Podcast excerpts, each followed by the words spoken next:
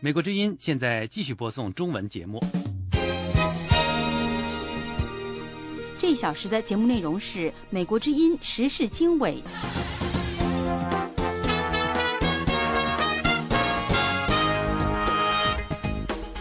各位听众，大家好，欢迎收听《美国之音》在四月十二号星期五从美国首都华盛顿为您直播的时事经纬节目。我是您的主持人黄耀义。在今天的新闻里面，我们将主要为您关注朝鲜的问题，包括有美国国务卿克里已经抵达首尔，但是关于朝鲜导弹的试射呢，众说不一。此外，奥巴马会晤了潘基文，来讨论关于朝鲜进一步的挑衅的行动。此外，在全世界观望朝鲜的紧张情势之际呢，美国之音的记者深入与朝鲜接壤的中国东北省份吉林与当地的居民交谈，来看看他们的看法。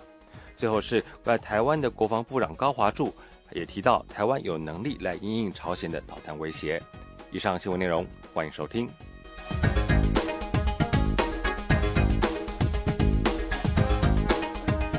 美国之音的时事经纬。首先，先来关注朝鲜的紧张情势。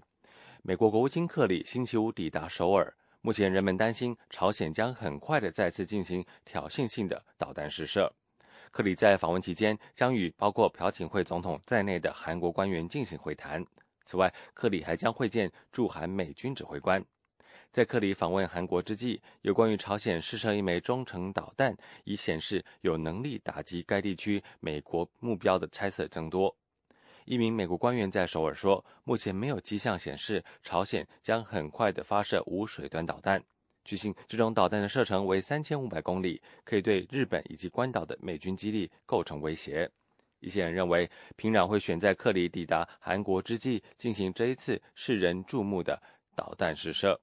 首尔曾经表示，预计平壤将在下个星期一庆祝朝鲜建国领导人金日成诞辰之际试射导弹。与此同时，美国官员淡化处理星期四泄露的一份情报报告。该报告称，平壤已经成功的研制出小型的核弹头。美国之音时事经纬，欢迎收听。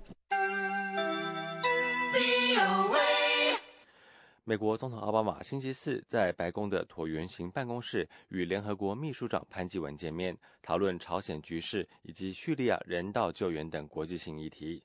奥巴马总统说：“现在是朝鲜结束挑衅言行的时候了。美国会继续与中国等国家的外交磋商，希望朝鲜的紧张情势能够降温。”下面，请听美国之音记者张荣香的采访报道。白宫表示，美国总统奥巴马已经指示他的国家安全团队采取必要的预防措施，确保美国的国土以及盟友的安全。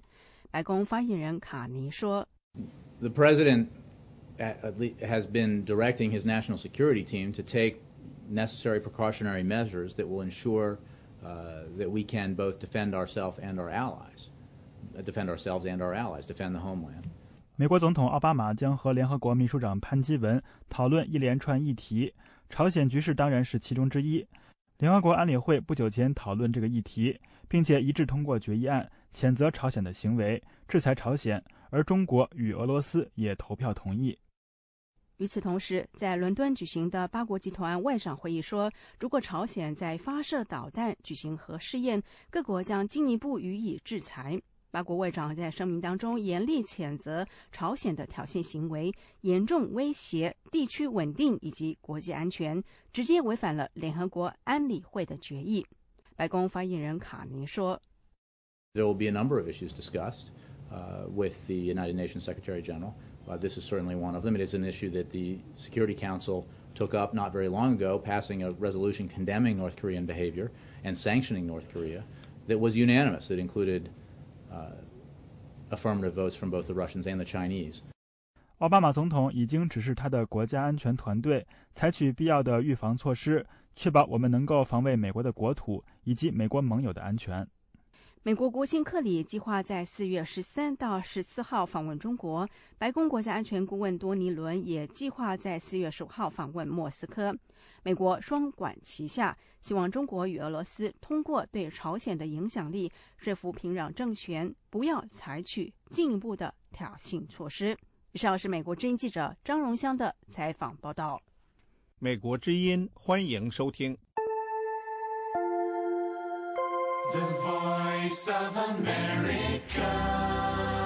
美国之音时事经纬，在全世界观望朝鲜是否会让紧张关系进一步升级，甚至挑起战争之际，美国之音记者在与朝鲜接壤的中国省份吉林与当地的居民交谈，请他们谈谈对时局的看法。下面，请听美国之音记者艾德从延吉发来的报道：吉林东部城市图门的一处边境检查站平静无事，一座窄桥开放通行。几辆货运大卡车沉重地驶过桥面，进入朝鲜一侧。从朝鲜返回中国的车辆包括一座大型建筑起重机。放眼中朝界河图门江的另一侧，看不到多少活动迹象，只有一名孤零零的男子漫步走在河对岸。不过，外国记者一出现，中国警察迅速就做出了反应。美国知音记者刚到边境检查站，就被警察短暂拘留讯问。警察们说，从图门就看得出来，一切平安无事。不过，警察说他们在这里也是为了保护记者的人身安全。可他们究竟要保护记者不受什么威胁，那就不清楚了。中国东北的吉林省有超过一百万的朝鲜族人，其中很多生活在延吉市。延吉街头到处都是中韩两种语言的标记，连共产党的宣传口号也有韩文。延吉和朝鲜半岛及其经济密切相关。没有多少人对紧张局势有明显的担忧。一位姓李的女士说：“没有什么担心，担心倒没有，但是会关注那边的发展。”一位街道清洁工说：“他不认为现在到了战争一触即发的状态。”不过，这位男士说：“必然我们这个离着朝鲜比较近嘛，啊，如果真正打起来的话，对我们肯定生活上各方面。”我估计肯定得有一定的影响。延吉居民对朝鲜不透明的统治制度的起起落落早就习以为常了。谈论时局的时候，颇带几分调侃。有些人把朝鲜年轻的领导人金正恩戏称为“金三世”或者“金三”。玩笑归玩笑，有些人说朝鲜有这么丰富的自然资源，只要少关心点军事，多注意些经济，想繁荣发展非常容易。有些人认为朝鲜已经在这样做了。送货员陈先生觉得，金正恩的思路似乎很不同了。这个金正恩他的思路有了很大的转变，以前是先军政策，就是先发，不管什么情况下先发展军事，而现在呢，他是啊军事和经济是同时要同时两手抓。这位陈先生还说，他对当今的中国外交政策和经济实力有信心，他感觉当年的所谓抗美援朝那种事情不会发生了。延吉等城市和吉林省正在寻找商机，并且在最近宣布了一项修建基础设施的计划，以改善中国和朝鲜之间的联系。这里是美国之音的中文节目。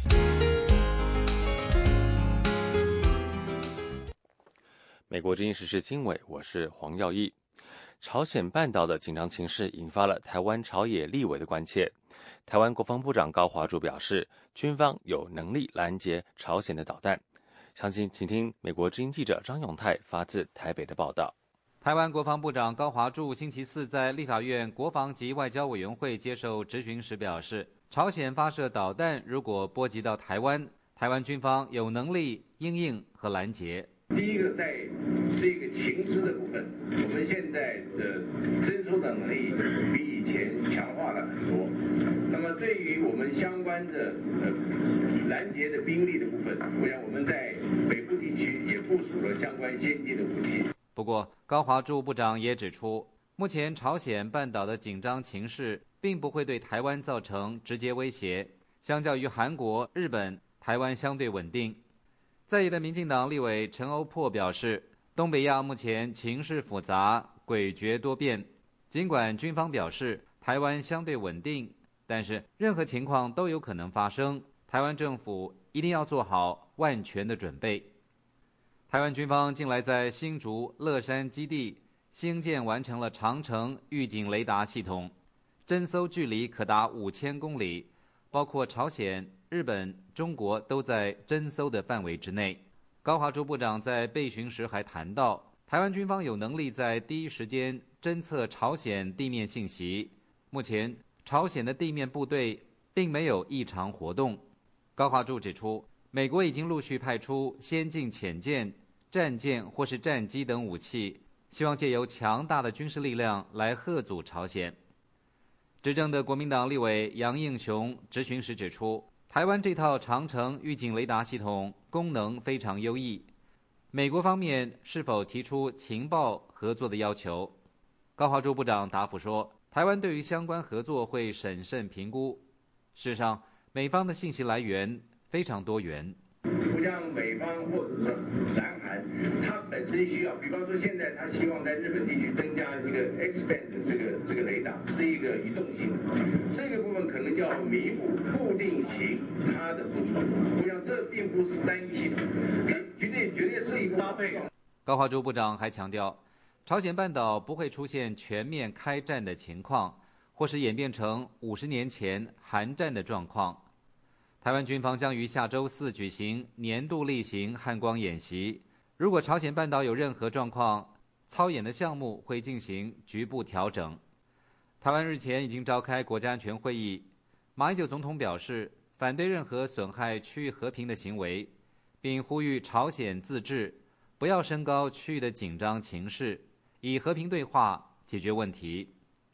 台外交部表示，将持续和驻韩代表处密切联系。及时掌握朝鲜半岛现况，目前并没有撤侨的规划，但是建议台湾民众暂缓前往韩国旅游洽公。以上是美国之音特约记者张永泰从台北发来报道。这是美国之音的时事经纬节目。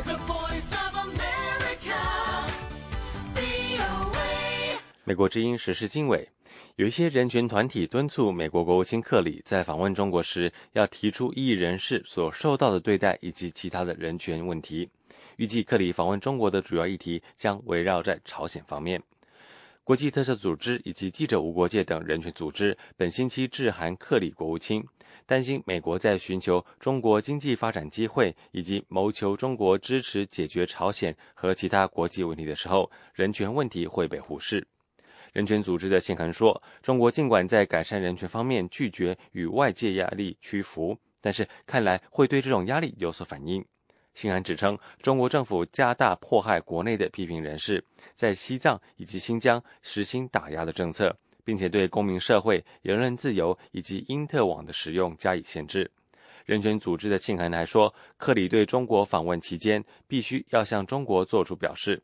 美中关系的发展在相当程度上要取决于中国实施其国内政策以及外交政策时是否符合普世人权。美国之音时事经纬，欢迎收听。我们接下来关注美国的军备问题。美国白宫向国会提交的二零一四财政年度政府预算包括了五千两百六十六亿的国防预算。而国防部计划增强网络攻防能力，继续调整驻亚太地区的军力。但是，总统提出的这项国防预算预计会在国会遇到巨大的阻力。下面请听美国之音记者李宝的报道。白宫提交的新年度国防预算额比本年度的预算略微减少，反映美国当前艰难的联邦政府财政状况。国防部长哈格尔星期三。和美军参谋长联席会议主席邓普西将军一起向媒体介绍新财政年度国防部计划实施的各项削减开支的措施。我们必须处理与国防基础设施、武器装备的添置和人员工资福利待遇有关的各项费用问题，以便国防部的预算走上一条可持续的道路。尤其是我们的预算总额正面临压力。国防部在新年度预算报告中提出，在未来十年将开支减少一千五百亿美元，期望以此说服国会批准未来若干年相对平稳的国防预算。但是在网络攻防能力和调整驻亚太地区的军力方面，国防部将增强或者是保持强劲的财力。哈格尔说，国防部正继续调整资源配置，为二十一世纪各项新的安全挑战做好充分准备。由于国会与白宫未能就削减巨大联邦政府赤字达成协议，政府今年三月启动了自动削减开支机制。国防部正在应对本年度开支减少四百一十亿美元的困境。但是，观察人士说，国会与白宫难以就政府预算达成协议的状况，可能会在未来若干年内继续下去。国防部需要面对在未来十年开支减少五千亿美元的风险。在五角大楼记者会上，邓普西将军坦率地说：“保持国防力量需要一个相对平稳的国防预算，因此新财政年度国防预算不能对未来的自动削减开支措施做出充分安排。”我们做出这项预算，为一个难以预见的未来准备我们的国防力量。我们朝着一个更加负担得起的军队、一个更可持续的国防战略的方向，恢复我们军队的应变能力。但是，让我明确地说，这项预算不能做什么。二零一四年财政年度国防预算不反映自动削减开支的全部金额。奥巴马总统提出的新年度国防预算再次提出关闭和重组一些军事基地，削减军方人员和家属的医疗照顾开支。并取消一些武器装备的添置，预计这项预算将在国会遇到巨大挑战。国会一些共和党人批评削减军费的许多方案会削弱美国的国防实力，要求总统以减少其他开支等措施来削减国家巨大的财政赤字。美国之音记者李宝华盛顿报道。这是美国之音的中文广播。美国之音的时事经纬，我是黄耀一。美国总统奥巴马追溯罗马天主教随随军神父埃米尔·卡伯恩最高级别的军人奖章。在朝鲜战争期间，卡伯恩神父为关押在一起的美国战俘们几乎献出了自己的一切。他在一九五一年在一个朝鲜的战俘营去世。六十年来，幸免于难的美国军人一直在争取追溯卡伯恩国会荣誉勋章而奔走呼吁。当年的美军战友们经常讲起卡伯恩神父冒着生命危险为濒临饿死的战俘偷食品，其中一些人出席了星期四在白宫举行的授奖仪式。一名美国军人说，卡伯恩神父用自己的手表换了一条毯子，再把毯子剪成包脚布送给挨冻的战俘们。另外一位美国军人说，一名敌军的士兵用步枪对准卡伯恩神父的脸，而他走上前去把枪推开。抱起一名受伤的美国军人，把他送到安全的地方。即使在卡伯恩神父患了不治之症之后，他也继续的主持弥撒以及奉献仪式，并且帮助自己的战友。美国之音时事经纬，欢迎收听。接下来，我们把目光转向关注中国的议题。中国维权人士以及律师在安徽一所小学前举行接力绝食，抗议国宝阻止一位意见人士的女儿返校上学，要求学校保障儿童的就学权。下面，请听美国之音记者海燕在香港的报道。近日来，中国四十多位维权律师和网友云集安徽合肥，送失学四十多天的意见人士张林的女儿张安妮去学校上学。但是，虎博小学的校长以张安妮曾被警察从校园带走事件对学校造成严重影响为由，拒绝安妮返回学校。山东维权律师刘卫国从星期三中午开始展开二十四小时的接力绝食，抗议当局株连意见人士家人的行为，要求学校让张安妮继续上学。今年二月二十七日。安徽蚌埠便衣国宝到古博小学将安妮带走，并扣留在派出所。之后，张林父女俩在派出所见面，并被强行带回蚌埠。国宝不准他们返回合肥的家和学校，造成安妮失学多天，引发全国各地很多网友的关注。星期四中午，刚刚结束二十四小时绝食绝水的刘卫国对美国之音表示。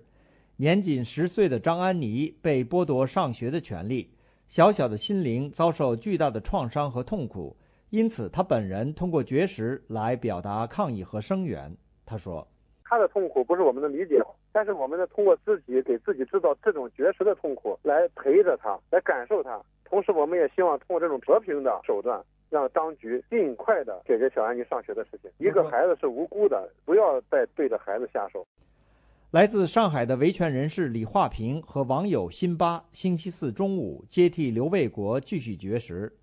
此前，李化平和四川维权人士陈云飞星期二在合肥公安局前展开“安妮要上学”的行为艺术，抗议安徽警方处理意见人士殃及无辜儿童的做法。随后，他们在合肥省公安厅举牌抗议，当晚又继续搭帐篷彻夜抗议。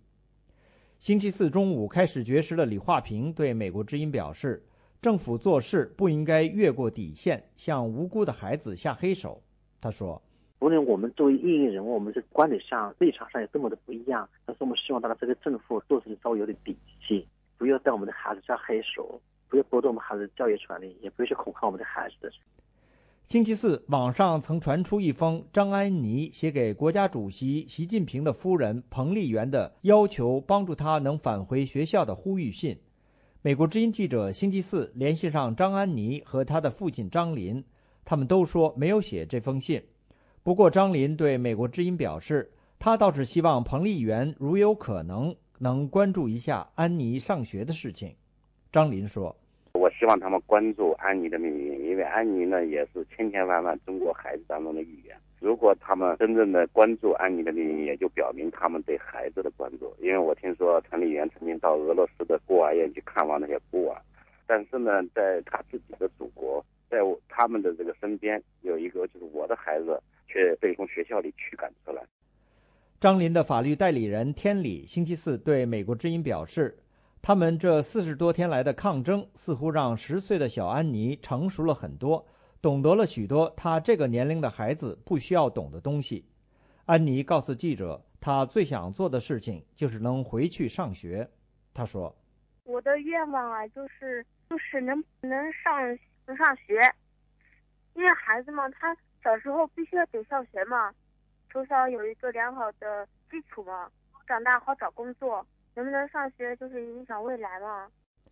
安妮说：“如果有可能，她想告诉彭丽媛，让她帮助惩罚那些不让她上学的人。”安妮说：“嗯，就是帮我处置那些坏人，还有不要让那些警察在恐吓、在威胁学校，因为他们是威胁学校，不让我不让我入学，就是怕再惹出一些事端之类的。”另外，日前网上有消息称，台湾民主进步党蔡英文表示，大陆政府不给小张安妮上学，令人难以理解。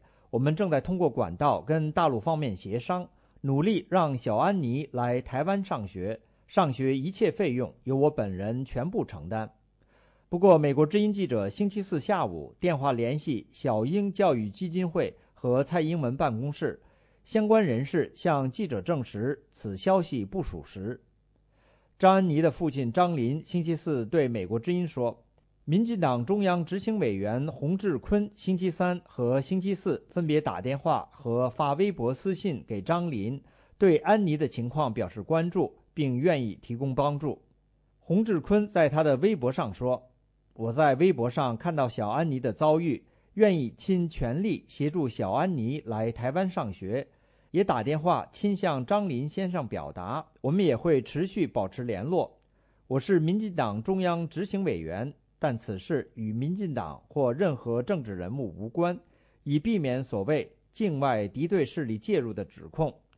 两岸任何相信自由、人权、普世价值的人都无法接受孩子的教育权被剥夺。张林的法律代理人天理说，他和张林星期三到安徽省公安厅信访办投诉，没有任何结果。记者联系合肥市教育局宣传处，接听电话的男子不愿谈张安妮上学之事，说此事由市委宣传部处理。美国之音记者海燕，香港报道。这里是美国之音的中文节目。美国之音时事经纬，我是黄耀一。原中国铁道部部长刘志军涉及巨额的受贿以及滥用职权的腐败案件已经被提起公诉，法院将择日在北京开庭审理。有评论认为，虽然和薄熙来案相比，刘志军案的政治因素较少，但是由于两案同样涉及高层内幕，因此庭审将是名义上公开，实际上不公开。唯一的悬念是，当权者会不会让其活下来？下面请听美国侦记者叶斌发自华盛顿的报道。中国官方新华社报道，原铁道部长、党组书记刘志军受贿滥用职权一案，四月十号由北京市人民检察院第二分院依法向北京市第二中级人民法院提起公诉。报道说，此案已被北京市二中院受理，将择日开庭审理。两天前，涉嫌重大贪腐受贿的原山东省副省长黄胜在南京接受异地审判。至此，中共中央纪委今年一月九号宣布的已移送司法机关依法处理的薄熙来、刘志军、黄胜等严重违纪违法的重大腐败案件，看来只有案情更为复杂，而且更受社会瞩目的薄熙来案，还迟迟未宣布进展。北京律师蒲志强认为。薄熙来案有可能是中国下一个提交法院审理的大案。他说：“你觉得下一个这个薄熙来的案子有没有可能很快就审呢？”“哎，有可能，那有可能，应该是有可能的。”对。在北京的政治观察人士陈子明认为，由于薄熙来和刘志军都是中央委员和正部级以上的高官，薄案可能也会像刘案一样在北京审理，但是两案的性质和影响不同。他说。呃，我想他的这个案子的那个经济的，呃，那个、那个、那个数额也许比博的那个大啊，但是博的那个政治意义更大一些。就是说，它的影响和它的这个起源都跟政治有很大关系。应该说，刘的这个，呃，还还还是腐属于腐败这个性质的，跟政治没什么太直接的关系。北京市人民检察院第二分院的起诉书指控，刘志军身为国家机关工作人员，徇私舞弊、滥用职权，致使公共财产、国家和人民利益遭受特别重大损失，情节特别严重，依法应当以受贿罪、滥用职权罪追究刑事责任。去年十一月，中共十八大发言人蔡明照回答媒体提问时曾表示，薄熙来、刘志军等人的问题是发生在。中共高级领导干部中的严重腐败案件，教训是非常深刻的。他说：“中共高度重视党风廉政建设和反腐败工作，一直强调，不论是谁，不论职务有多高，只要搞腐败，就坚决查处，绝不手软。”陈子明认为，即将开审的刘志军案不过是名义上的公开审理，因为当局没有什么理由不公开审理此案。蒲志强律师指出。审理刘志军案的唯一悬念是，当局是否要对这位曾执掌中国铁道王国的贪官处以极刑？上面要不要杀他？这个案件的这个审理呢，应该会全完全完完全全在权力的控制之下，这是没有什么疑问的。它不会是一个真正的公开审判。在此之前呢，这个呃很多的案件呢都是这样审。陈子明认为，尽管有传闻说刘志军的背后靠山是江泽民，也有消息指出温家宝重用刘志军，但是与薄熙来案还有诸多政治因素不同的是，刘志军的案子主要是涉及贪腐受贿的经济犯罪。蒲志强则表示，他觉得在中国官场腐败泛滥和政治权斗无处不在的大背景下。刘志军遭到查处的原因似乎不那么简单。他说：“这级别的领导，他不会因为简单的经济犯罪就会出问题。这个道理很简单，就是所有的人都存在经济犯罪，没有一个干净的。做谁不做谁，怎么个做法？那我觉得就有学问了。”刘志军担任铁道部长期间，力主中国高速铁路应以超前方式大规模建设。从2004年至今。高铁已经投入建设资金至少两万亿以上。中国媒体引述多位铁路系统内部人士透露，内部通报刘志军的问题既包括涉嫌受贿等经济问题，也包括政治问题和个人道德品质问题。其中多项问题与山西女商人丁淑苗以巨额金钱和介绍年轻女性供其玩乐，从而不当获得工程项目有关。美国之音叶冰。华盛顿报道。欢迎继续收听美国之音的中文广播。在中国领导人习近平说过“中国梦”之后，中国官方掀起了一股“中国梦”的热潮。一位中国网民也自编了一首《中国梦》，上传到互联网。不过，这个“中国梦”的内容随即被中国官方删除。详情请听报道。习近平提出“中国梦”的说法之后，中国媒体大肆宣传。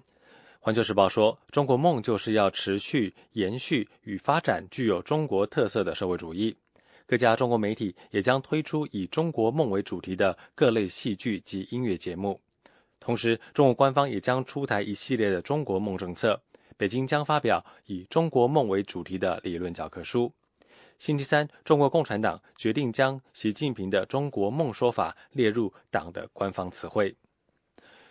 中国纪检监察报说，中国梦这个充满憧憬的词汇，自习近平总书记于去年十一月提出并阐释之后，激起了亿万中国人的共鸣。一位中国网民李磊在四月六号将他的共鸣谱写成歌曲《中国梦》，不过他的《中国梦》在一天之内两度被删除。李磊的歌曲当中这样唱道：“中国梦不是，中国梦不是专政的梦，中李磊唱到：“中国梦不是独裁的梦，中国梦不是专政的梦。”中国梦不是屏蔽的梦，中国梦不是贪官的梦，中国梦是人民的梦，中国梦是民主的梦，中国梦是选举的梦，中国梦是自由的梦。这首充满红歌风的《中国梦》视频当中，特别写着“本歌献给彭丽媛女士”。现任解放军艺术学院院长的彭丽媛是习近平的妻子，演唱过不少红歌。英国《每日电讯报》报道，李磊说，习近平在三月时所说的。中国梦归根到底是人民的梦，必须紧紧依靠人民来实现，必须不断的为人民造福。这样的说法并感动不了他。李磊说：“中国已经梦想了中国梦超过六十年，有许多梦想我们已经不再真的相信了，不相信中国政府所说的中国梦。”李磊在自己的中国梦歌曲当中阐述一个中国人的梦想，他唱道：“中国梦不是全国的梦。”中国梦不是黑帮的梦，中国梦不是审查的梦，中国梦不是强。李磊唱道：“中国梦不是权贵的梦，中国梦不是黑帮的梦，中国梦不是审查的梦，中国梦不是强拆的梦，中国梦是统一的梦，中国梦是台湾梦，中国梦是选举的梦，中国梦是自由的梦，中国梦是自由的梦。”其实，早在一九八四年，香港的知名歌星罗文就曾经演唱过一首《中国梦》。在歌词当中，他唱道：“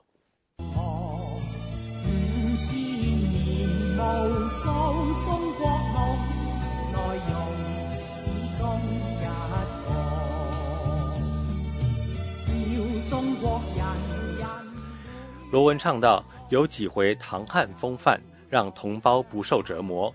五千年无数中国梦。”内容始终一个，要中国人每一个做自由乐唱幸福我。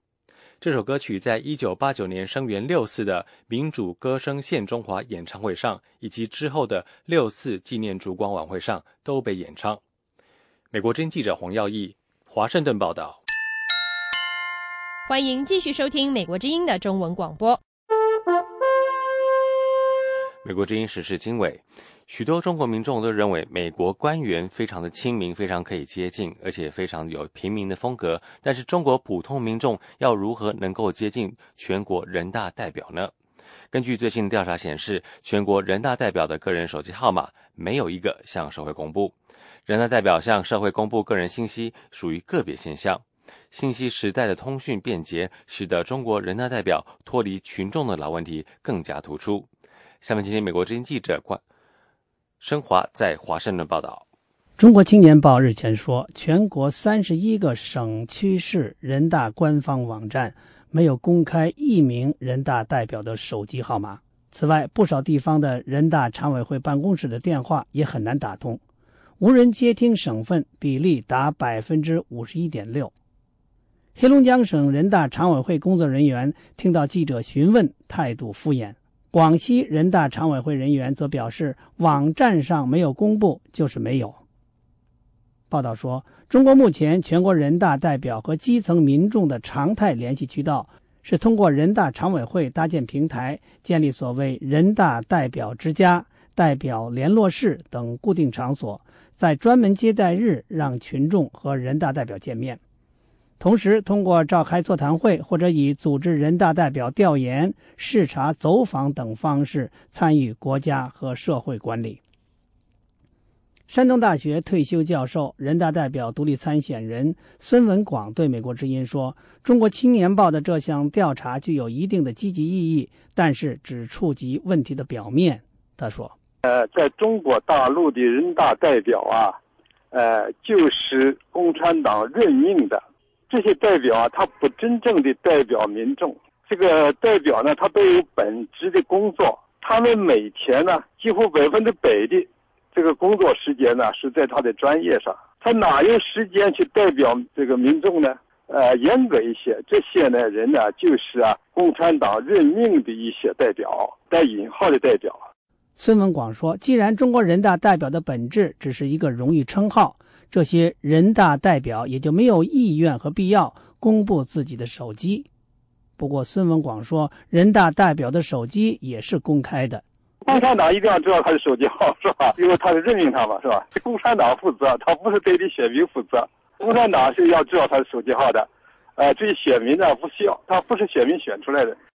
报道援引中国政法大学谢志勇教授的话说：“当前法律中和群众保持密切联系的规定，更多是一种政治性的宣誓，而不是法律制度的设计。”北京市丰瑞律师事务所律师刘晓元说：“实际上，人大代表真正将个人联系方式向社会全面公布的，还属于个别现象。”韩颖曾经竞选过北京海淀区人大代表，他从操作层面向美国之音谈了公开手机后的问题。他说：“如果他竞选后当选人大代表，手机号码就向民众公开。”他例举了台湾的例子。呃，就据我所知，像台湾吧，人家都是，呃，联系方式都是公公开的，也都是所有选举他的人基本上都会知道这个我选的人是谁，然后他的基本情况，然后我有需要的时候都会主动联系。所以呢，如果你不公开手机，人家怎么找得到你呢？中国青年报调查显示。百分之七十五点九的受访者说自己不知道自己工作居住地的全国人大代表、政协委员的联系方式。至于公布手机以后的可能困扰，韩颖说：“困扰是客观存在，而公布是必须的，完全可以通过适当方式减少困扰，提高办事效率和生活质量。”他说：“会有一些困扰，比如说半夜骚扰，因为人嘛。”各种各样的人都有，各种的问题也都有。但是呢，就是说我们可以，比如说，呃，在公布手机的同时，就是写一些简短的，比如说小温馨提示，希望尽量在什么什么时间段打电话，然后有什么问题我们会尽力协助帮忙解决。然后比如说，如果半夜如果没有特别紧急的情况，呃，尽量白天来来电话。给个温馨提示，因为我觉得大很多大多数的人都会理解的。韩颖认为，人大代表向社会公布手机号码不应成为作秀的姿态，而是信息时代为他们联系群众提供了可能的方便。他说，即使不能够马上接听群众电话，允许民众留言，然后迅速予以处理，应该可以做到吧？美国之音记者申华，华盛顿报道。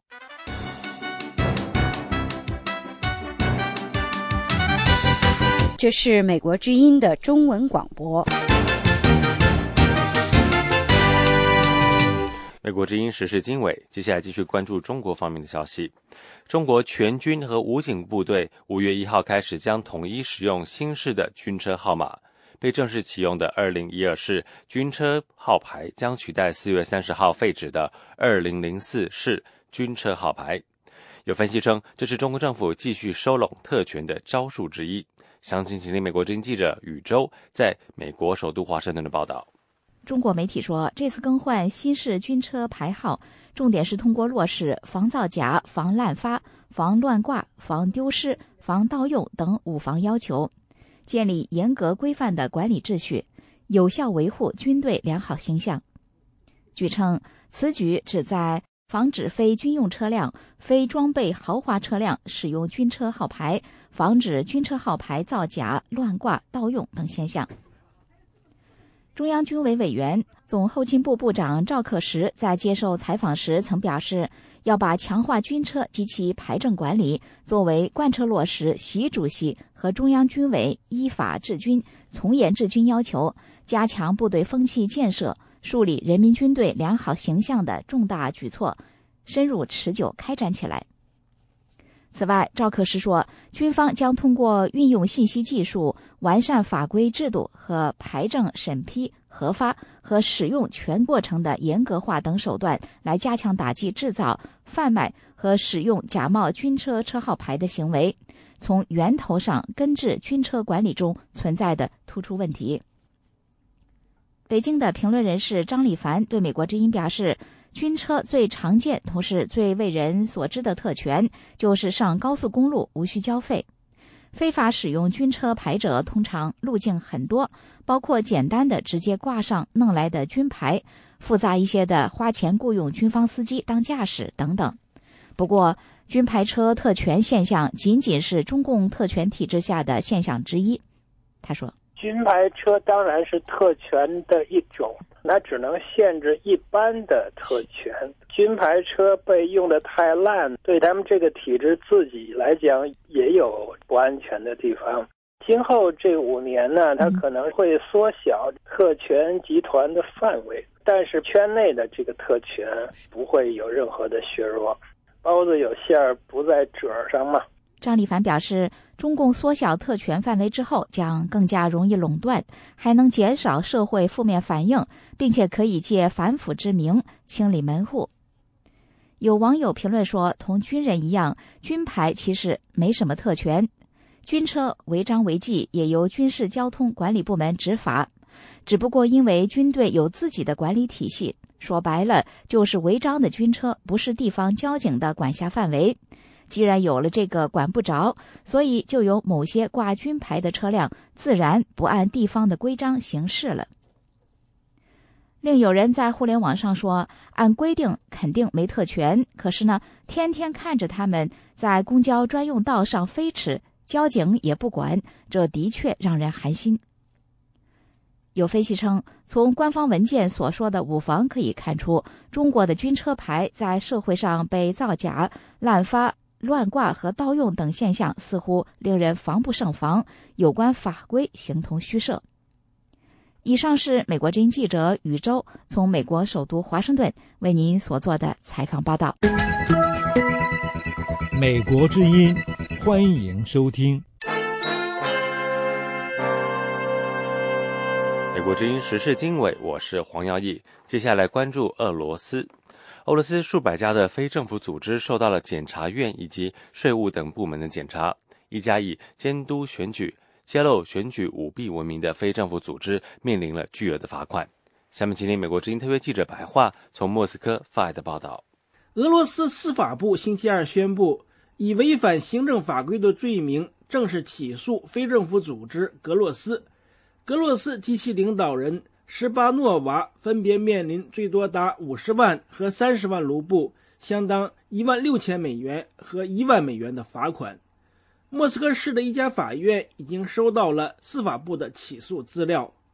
司法部指称，格洛斯接受外国资助，并在俄罗斯从事政治活动，但却没有以外国代理人的身份登记，因此违反了非政府组织法。司法部说。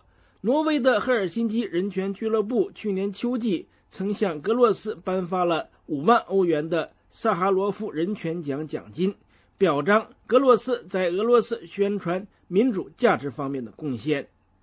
自从2011年末俄罗斯爆发大规模的反政府和反普京示威之后，俄罗斯通过了一系列法律，收紧对社会各个领域的控制。非政府组织法是这些法律中的一个。外国代理人在俄语中有为外国当间谍的含义。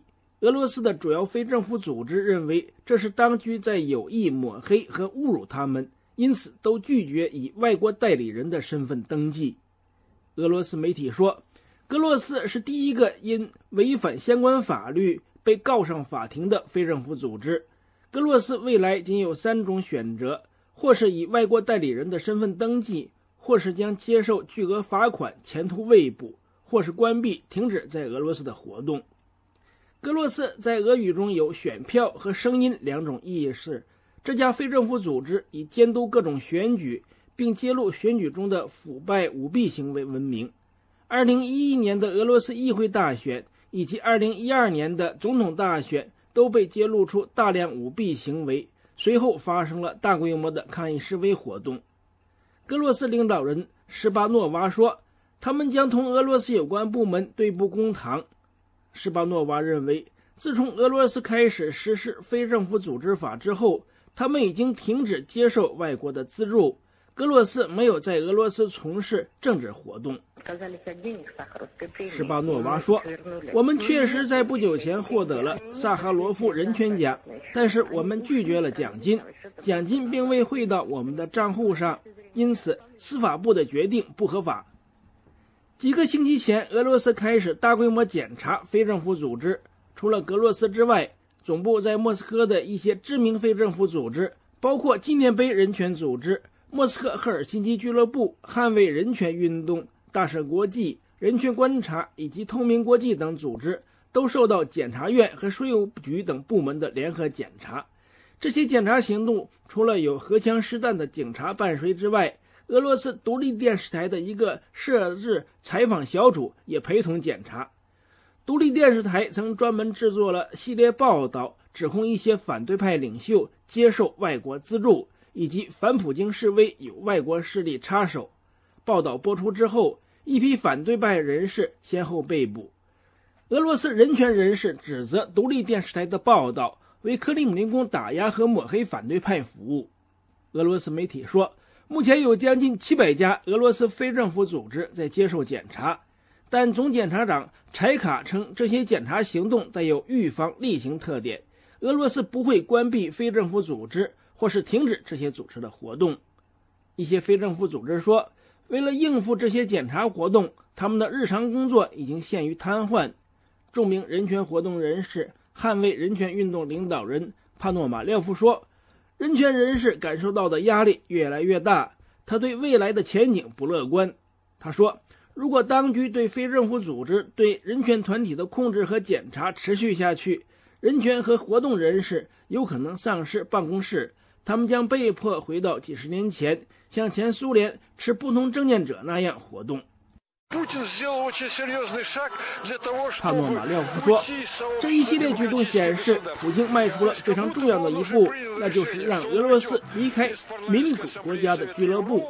给人的印象是，普京似乎已经做出了这样的决定。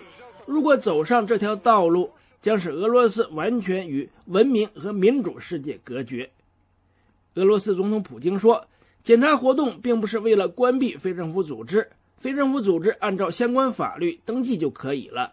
他说：“俄罗斯仅想监督这些组织的资金来源，因为这些获得外国资助的非政府组织都在参与俄罗斯国内的政治活动。”普京说：“仅在非政府组织法生效后的头四个月，这些非政府组织就总共获得了将近十亿美元的国外资助。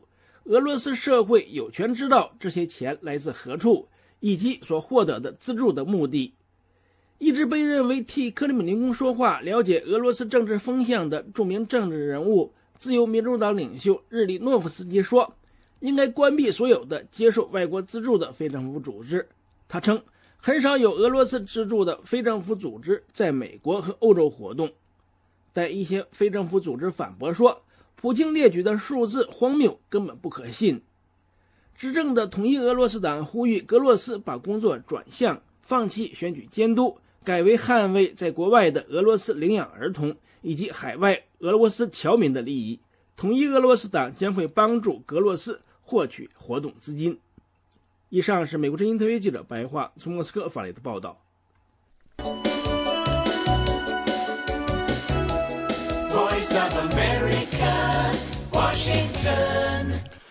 美国之音时事经纬，接下来关注台湾方面的新闻。台湾立法院一个委员会星期四下午讨论缩短在台湾的大陆配偶领取身份证的时间，但是由于反对党的阻扰会议无法成行。下面是美国之音记者杨晨发自台北的报道。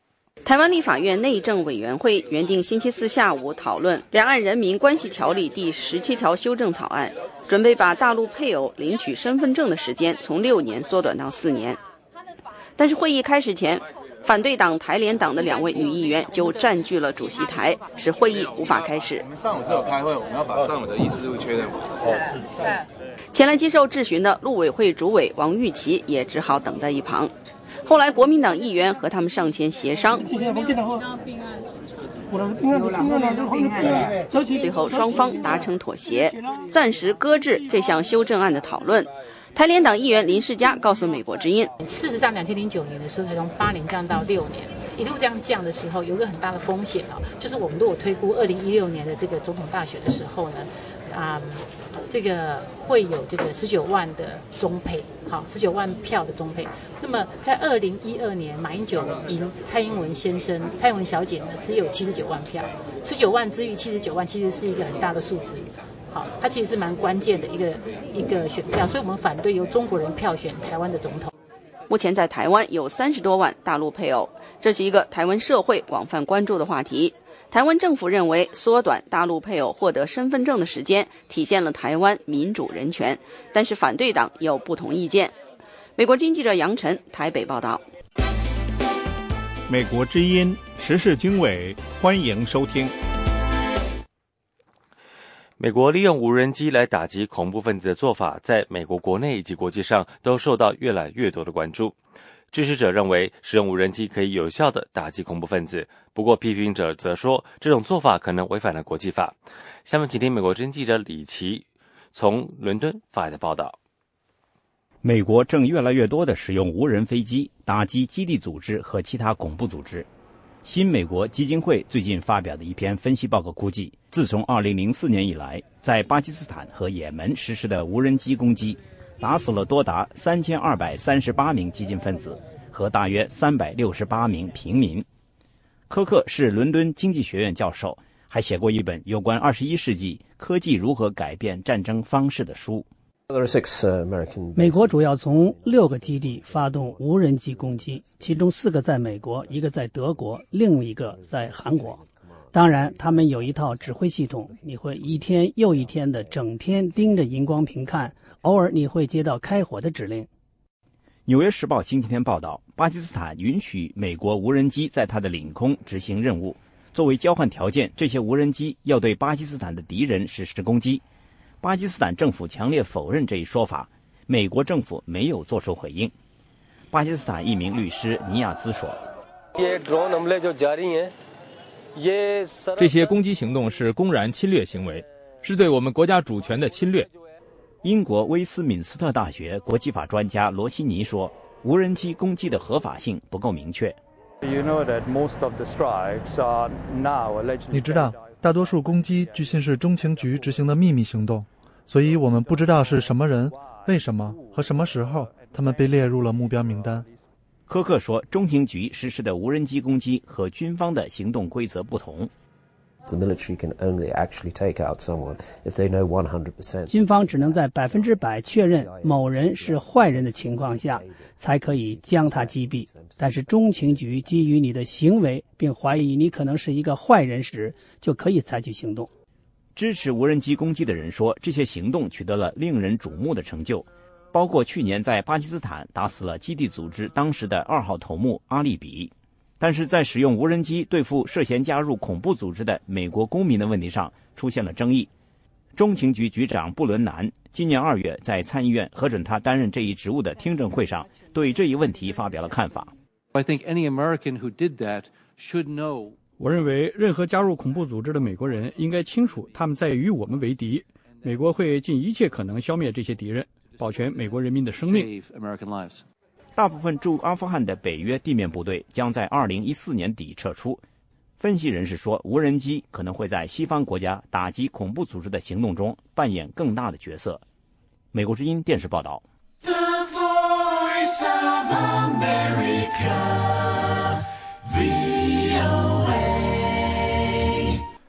海市和安徽省发现三例人感染 H7N9 禽流感病例，其中两例上海的男性患者经抢救无效死亡。上海黄浦江死猪漂浮事件尚未彻底平息，中国又爆发了新一轮禽流感，真是福无双至，祸不单行啊！与过去的 H5N1 禽流感不同的是，这次禽流感的病毒也发生了变异，叫做 H7N9 型。然而，每当中国发生这类公共卫生安全问题时，有一点总是不变的，那就是政府的公信力始终没有提高。在这次禽流感事件中，政府的不佳表现再次增加了公众的不信任感。从第一位发病者上海男性李某发病至通报病例，总共经历了三十二天。国家卫生和计划生育委员会因此被公众质疑缓报疫情，而该委员会则对质疑进行了针对性的回复，称 H7N9 禽流感病毒是全球首次发现的新亚型流感病毒，尚未纳入我国法定报告传染病监测报告系统。对此，有的网民提出直率的批评说：“缓报疫情还找借口。”有的网民指出，从十年前的遮遮掩掩到现在的疫情缓报。我们的政府显然是没有与时俱进，没有进步。获得新浪微博认证的湖南广播电视台新媒体运营团队负责人网名 TV 哇哇对十年前的非典与这次的禽流感做了对比。他说，两次疫情爆发其实都赶上两会换届，一方面主管领导人浮于事，浑浑噩噩，无心工作；另一方面从上到下制造太平气氛，知情不报、缓报、瞒报，错过二十天最佳控制期。必然要付出沉重的代价。更为可笑的是，虽然目前对 H7N9 禽流感的感染来源并不清楚，但江苏省卫生厅却认定板蓝根等中成药可以用来应对这种禽流感。在出现四宗确诊病例的江苏，当地卫生厅发布预防和诊治 H7N9 禽流感的中医方。根据方案，玉屏风散颗粒、板蓝根冲剂、黄芪口服液等中成药，可用于预防 H7N9 禽流感。适用于高危人群。江苏卫生厅把板蓝根作为预防禽流感的万能神药推荐给公众，顿时遭到人们的耻笑。网民散兵之意说：“连什么病因都还没搞清楚，处方药都开出来了，都是华佗在世啊！”网民青霉素嘲讽道：“十年了，病毒都换届了，板蓝根却依然是主治。”网民还把歌颂毛泽东的陕北民歌《东方红》改编为搞笑歌曲《你是人民的大救星》。借以调侃被官方吹得神乎其神的板蓝根，有的网民则戏称中国有三大武器：张召忠、胡锡进和板蓝根。打仗靠张召忠，内政靠胡锡进，治病靠板蓝根。网上还盛传着一首根据杜牧的七绝《清明》改编的打油诗：“清明时节病纷纷，流感传闻欲断魂。借问仙丹何处有？专家遥指板蓝根。”令人费解的是。四月五号晚上，在中国大陆具有官方影响力的央视新闻联播节目，只字未提在国内外都已闹得沸沸扬扬的 H7N9 禽流感事件，相反，却耗用了大量时间来介绍亚马孙河流域即将迎来的大潮，以及习近平访问非洲后，央视选择蜜月期播出的东非动物大迁徙报道。央视此举引发了激烈的批评。香港商报副总编辑周刚气愤地表示：“面对今天央视新闻联播的菜单。”官媒的冷漠扑面而来，像喜迎佳节一样迎接和中国人毫不相干的亚马孙大潮，令人冷到骨子里。试问央视，在你们的眼中，蔓延中国的疫情是否不存在？所谓的外国大潮，真的敌得过中国人眼下对自身生存的关切吗？人民网一位舆情分析师说：“的确不妥。”再次想起当年央视直播西半球挪威的枪击案，却只用滚动字幕报道温州动车灾难。新闻选择体现媒体对本国人民的感情。爱立信中国商业咨询部总经理袁道伟表示：“要是这病毒是在欧美整出人命，可以想象央视会多么的连篇累牍。”这位网民指责说：“央视反人民的倾向愈来愈明显，和《环球时报》难分伯仲。”作家张洪良说：“没有 H7N9 禽流感新闻，新闻联播已沦为新闻的耻辱。”网民传媒第三只眼调侃说。央视直播亚马孙大潮是想证明这条河里是没有漂浮死猪的，央视直播东非野生动物大迁徙是想证明这些野生动物是不带 H7N9 禽流感病毒的，央视才是真正的高级黑。最有意思的是，解放军鹰派军官戴旭大校在这一事件当中按捺不住自己，迫不及待地跳出来发表了一番奇谈怪论。他说：“对于最近风靡的禽流感，国家高层部门一定不要高调，否则就会像2003年的非典那样上当。”当时，美国为了打伊拉克，怕中国趁机采取其他行动，所以对中国使用了生物心理武器。中国举国乱作一团，正。